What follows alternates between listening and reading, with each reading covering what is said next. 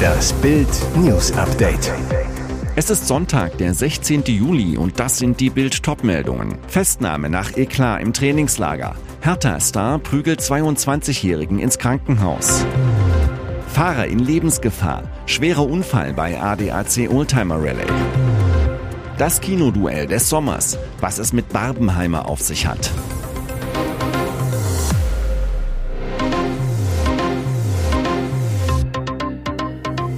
Und jetzt weitere wichtige Meldungen des Tages vom Bild Newsdesk. Durch Filme wie Iswas Dog, Love Story und Paper Moon wurde Ryan O'Neill zur Hollywood-Legende. Doch mit 82 Jahren hat der Vater von Tatum O'Neill für Hollywood nur noch Groll und Spott übrig.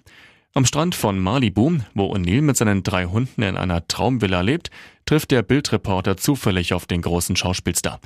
Wir plaudern zunächst über Gott und die Welt. O'Neill, der ehemalige Amateurboxer, genießt sein Leben als Rentner. Er schiebt ein Bäuchlein vor sich her, Shorts, Badelatschen, typisch Südkalifornien im Sommer.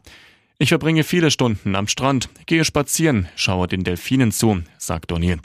Stolz ist er auf seine Familie, die Kinder und Enkel kommen oft zu Besuch. Wir grillen, wir spielen im Wasser, erzählt er. Auf das Thema Showbusiness und Hollywood angesprochen, winkt der Schauspieler ab. Hollywood hat mich völlig vergessen, sagt er resigniert. Wenn man ein gewisses Alter erreicht hat und die Studios kein Geld mehr mit einem verdienen können, dann lässt einen diese Industrie ganz schnell fallen, stellt O'Neill fest. Großdemos, Extremismus, organisierte Kriminalität, Kinderpornografie und Hasskriminalität, die Aufgabenfelder der Polizei werden immer anspruchsvoller und personalintensiver. Sachsen, Sachsen-Anhalt und Thüringen wollen ihre Polizeikräfte aufstocken.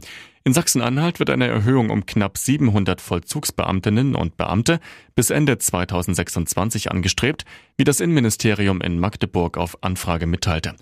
In Thüringen hatte der Landtag beschlossen, die Einstellungszahlen im Polizeivollzugsdienst auf jährlich 300 Anwärter für die Jahre 2021 bis 2025 zu erhöhen. In Sachsen sollte die Anzahl nach einer Forderung des Polizeipräsidenten rasch auf 15.000 anwachsen.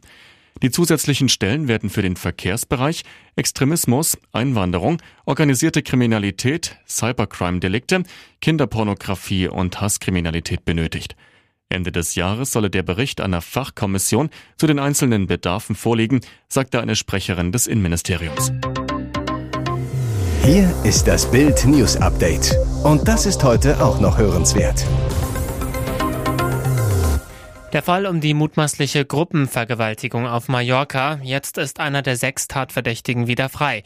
Nach Bildinformationen handelt es sich um den Deutschen, der zunächst in Unterhose abgeführt wurde. Er verließ am Samstagabend um 22.22 Uhr 22 im Beisein seiner Anwältin das Gerichtsgebäude. Dort wurde er von seiner Familie in Empfang genommen. Die anderen fünf Verdächtigen schickte der Richter zurück in Untersuchungshaft. Eine Freilassung gegen Kaution lehnte das Gericht am Samstag ab, teilte eine Justizsprecherin am späten Abend mit. Die spanische Zeitung Ultima Hora berichtete, dass der Haftrichter die Anhörung vertage. Der Grund sei, dass er noch weitere Dokumente zu dem Fall studieren wolle. Zuvor hatte auch das mutmaßliche Opfer vor Gericht ausgesagt. Die 18-Jährige wurde von zwei Freundinnen begleitet. Nach Bildinformationen ist der Haftrichter, der darüber entschied, ob die Männer in U-Haft müssen, Antoni Rotka. Es ist der Jurist, der im vergangenen Jahr die als Kegelbrüder bekannt gewordene deutsche Touristengruppe nach dem Brand einer Bar in Arenal wochenlang im Mallorca-Knast schmoren ließ. Untersuchungshaft kann in Spanien Wochen und Monate dauern. Im Falle einer Verurteilung wegen Vergewaltigung können Strafen von bis zu zwölf Jahren verhängt werden. Was genau passiert sein soll, gibt's zum Nachlesen auf Bild.de.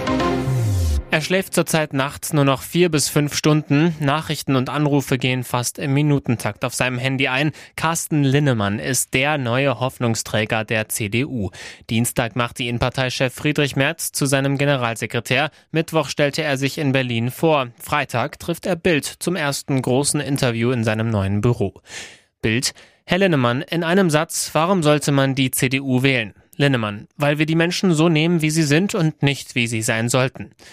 Bild, das tun die anderen Parteien nicht. Linnemann, die jetzige Bundesregierung gibt einem das Gefühl, dass der Staat besser weiß, wie der Einzelne zu leben hat. Bild. Viele Deutsche fühlen sich ausgerechnet im Freibad nicht mehr sicher. Was wollen sie dagegen tun? Linnemann, Es braucht einen starken Rechtsstaat. Was gerade in den Freibädern passiert, ist schlicht unsozial. Familien, die sich keinen Urlaub oder keinen Pool im eigenen Garten leisten können, müssen im Freibad mit ansehen, wie junge Männer, oft mit Migrationshintergrund, gewalttätig werden. Sie haben den Eindruck, dass der Staat nur zuschaut. Das Interview in voller Länge gibt's in der Bild am Sonntag oder online.